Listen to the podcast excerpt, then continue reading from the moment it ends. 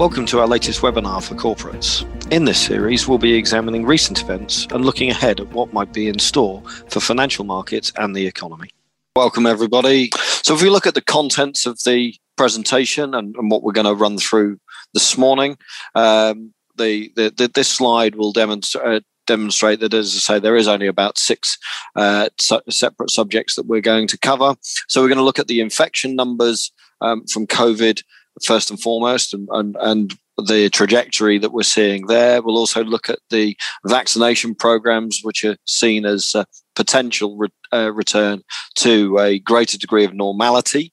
Um, then we'll look at uh, what the latest PMIs are indicating with regard to the effects of the lockdown on the UK Euro- and European economies that have locked down and, and what increasing restrictions uh, have done in terms of other economies as well. Um, before quickly turning our attention to negative interest rates, it's been in the news and it's been a hot topic recently. Uh, then we'll look at some of the risks to recoveries uh, before turning our attention to our latest FX market forecasts.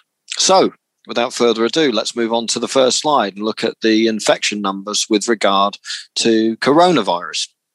And you can see from this chart, which is um, uh, obtained from a uh, website called Our World in Data that the lockdowns and restrictions are generally having the expected effect with regard to infection rates, in that they are declining and they're very sharply declining in some of those jurisdictions. Um, the, the, the one thing I would say with regard to levels of infection is that the um, the, levels of infection that we we had been seeing with regard to the UK were at a higher level than measured previously when the UK went into its first lockdown. But the reason for that is because there was much more widespread testing. So the first in the first lockdown, uh, I think the ONS suggested that we were capturing only about uh, a quarter or, a fifth of the uh, infection data, whereas this time around it's been more accurate in terms of the data capture with regard to infection levels in the UK. And similarly, in the likes of Germany and France and in the US, there is much more widespread testing available than there was in previous lockdowns. Now, one of the concerns has been that the, the, the need for continuation of these lockdowns, the more infectious strains of coronavirus, such as the, uh, the, the, variant that was first discovered in Kent um, and variants that were first discovered in places like South Africa and Brazil. Uh, and so, because they are more infectious, that has led to the need for these lockdowns to last for longer. Um, and equally, you don't want to undo all of the good work that you're doing with regard to the uh, vaccination programs by unlocking economies too quickly and then uh, putting additional strain on your health services. So that's the reason why the lockdowns remain in situ for now and are likely to remain in situ until at least the end of February. Um, the levels of infection that we're seeing in places like Asia, Asia are far lower, but predominantly that's because of travel restrictions being far tighter. So they dealt with the first wave um, seemingly more effectively. And I say seemingly because we're not so sure that we can trust the data that we're receiving from them. Uh, but because they've closed their borders and prevented a lot of international travel, um, they've been able to keep keep a lid on uh, renewed infection rates. Now, the drop in infection rates is clearly an opening um, in terms of uh, for the economies to unlock uh, and reduce their restrictions gradually, and we would expect that to occur um, from late winter and into early spring. Uh, and so we're anticipating that the first quarter will see probably a very significant additional drop in economic output. Um, in the UK's case, it might be as much as 4%. In Europe's case, it'll probably be um, lower than that, but still be significant. Um, and as far as the second quarter, we'd expect, expect to see quite a lot of the economic output uh, uh, recovered, if, if, if not more than uh, enough of the economic output recovered. So the second quarter um, should be when the recoveries start to, uh, to really take hold. Moving on to the vaccination data on next slide. what this shows is that the the rollout of, of, of vaccinations, particularly impressive in Israel, um, where they've uh, vaccinated with at least one dose uh, around about two thirds of their their population um, uh, and in the UK as well, where it's um, it's just above twenty percent now of, of, the UK population after the latest data. You know, uh, but there's been a much more sporadic rollout uh, of vaccination programs across the rest of the world, and it's been particularly disappointing what we've seen in the likes of uh, Euroland and, and, in Europe generally. Uh, noted uh, only the other day that Europe has vaccinated as many people um, in total as the UK has, and yet the UK's population is 67 million or just under 67 million, whereas Europe's uh, population total runs to around 445 million. So there are, there are clearly some problems with regard to Europe's rollout program. Why is that important? Um, because it may well slow the, the pace of recovery as far as Europe is concerned. You know, they may be uh, a few weeks, a few months, or even a few quarters uh, behind recoveries in other economies. Um, and the other point to note here is that the UK has seen recently some slowing in their vaccination program, but that's been weather related, whereas Europe's vaccination program has been very much due to the supply of vaccine that they have available.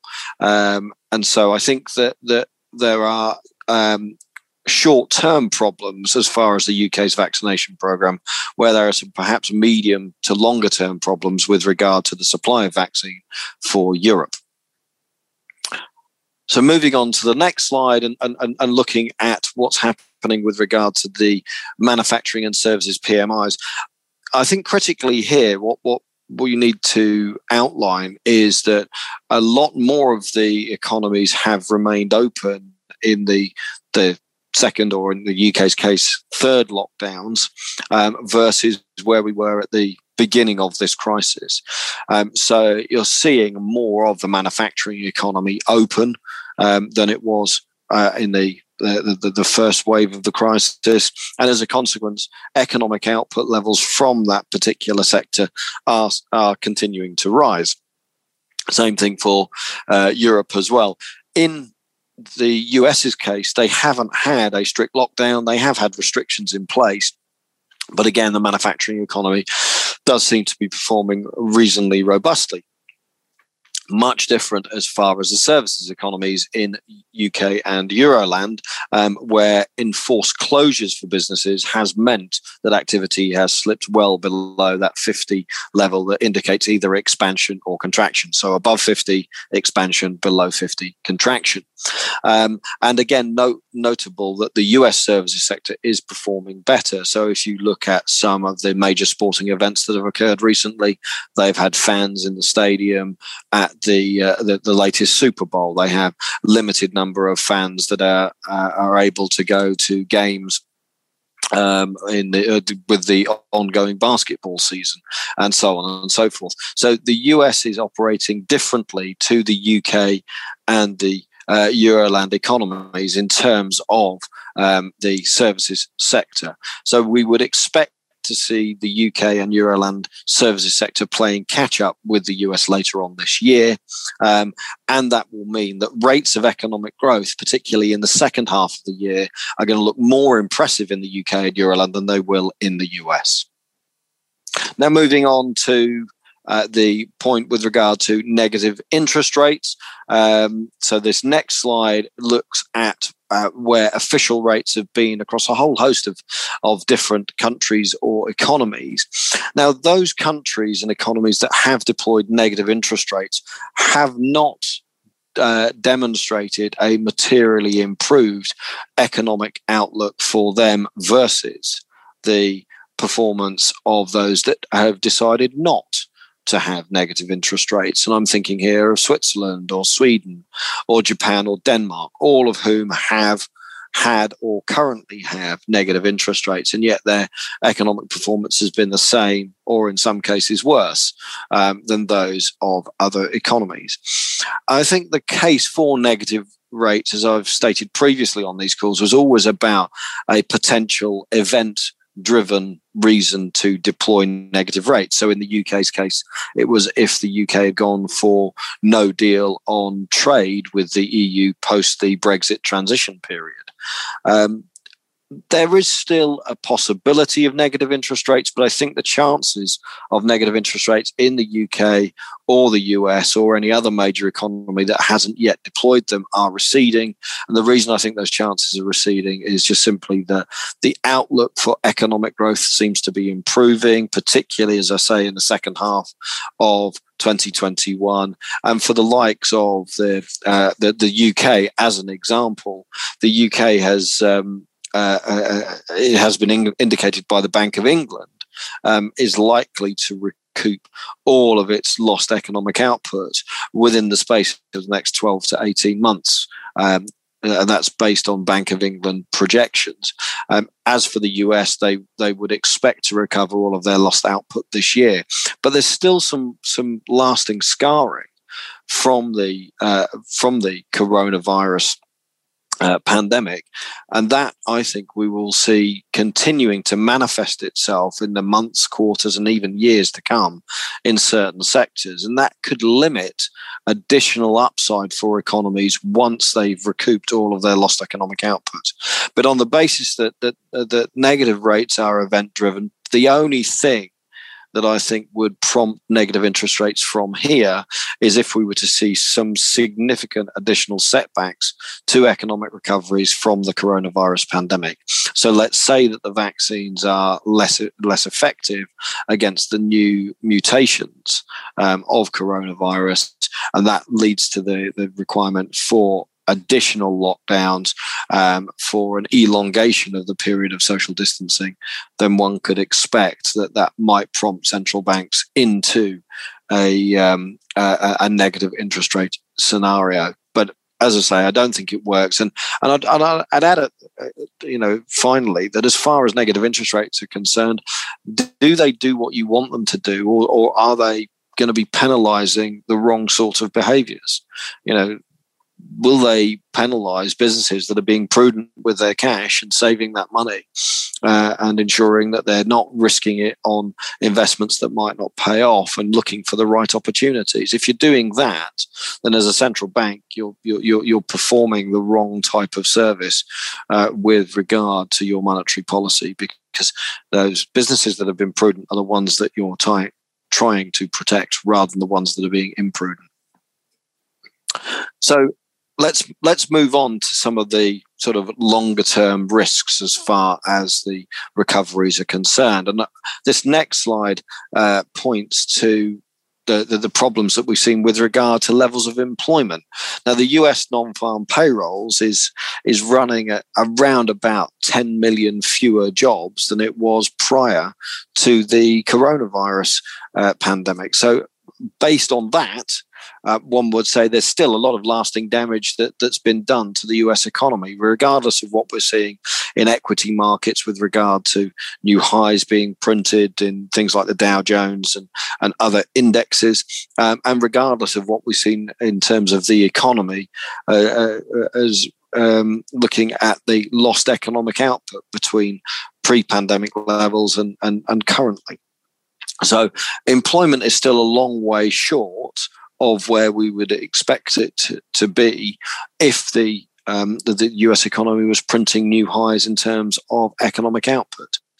Add into that um, that as far as the UK is concerned and Europe is concerned, the damage that we've seen done thus far to employment may not fully uh, be uh, being measured in official uh, data. Um, so some of the official data is showing a relatively limited effect in terms of UK employment and, and even a, a, more limited effect in terms of European employment.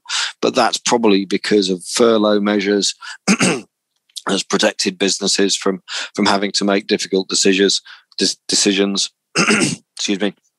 Uh, and also um, that a lot of businesses have been able to to run in effect with the uh, most skeleton of staffs in order to keep their businesses operating. So that lasting labour market damage might deal a blow to consumer led recoveries in later years.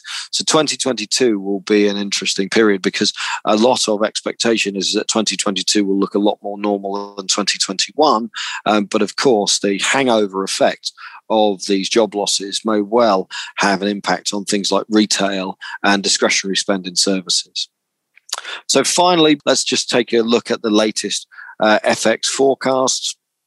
And we've seen some very constructive behavior recently in sterling dollar. So sterling dollar has uh, headed up to sort of above 138 and a half this morning uh, and um, uh, could well be on its way to testing up into the high 139s or even testing that fabled 140 level.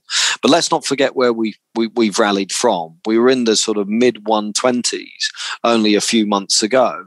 And so this, the, the, this rally that we've seen has already been very impressive. Uh, consequently, I'm not sure there's much in terms of the economic outlook that's going to elevate sterling higher. Um, and nor indeed, it's unlikely there's going to be any sort of big surprises from the US fiscally uh, or monetarily that will uh, put additional pressure on the US dollar.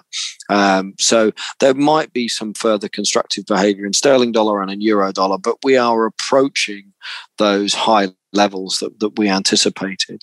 Um, with the, the, the, the news that the Bank of England has effectively put on ice negative interest rates for a period of at least the next six months, you did see a sterling rally. But again, that should now be priced into the currency markets and and one would question whether the safe haven currencies, like things that, uh, such as the Japanese yen and Swiss franc, will continue to benefit in a generally more risk positive environment. So you could see those um, taking a bit of a, a, a, of damage and, and giving back some of the gains that they have already made at the expense of perhaps the Australian dollar, the Canadian dollar, maybe even a few other emerging market currencies that are more commodity driven. Uh, and I think the commodity markets do look in better shape than they were a month, six weeks ago, uh, again, because of that improvement in risk appetite. And, and let's not forget, it was only a week or so ago that risk appetite was under its first major challenge when the equity markets were embroiled in in a, a very sharp uh, correction that, that, that we saw across all of the major markets. So, you know, it, it is encouraging what we've seen with regard to the currency markets. But I would question what is corporate behavior going to look like with regard to sterling dollar and sterling euro as we approach key levels like 115 in sterling euro and 140 in sterling dollar? Uh, because those sorts of levels are at least budget if not beating budget for the majority of clients that we speak to. So that's the presentation. Um, I will uh, quickly refer you to our disclaimer. This just says we don't offer advice, um, and um, uh, that all of the views contained within this are forecasts. Thanks very much for listening to the webinar. We hope you found it informative. The next in the series will be available shortly.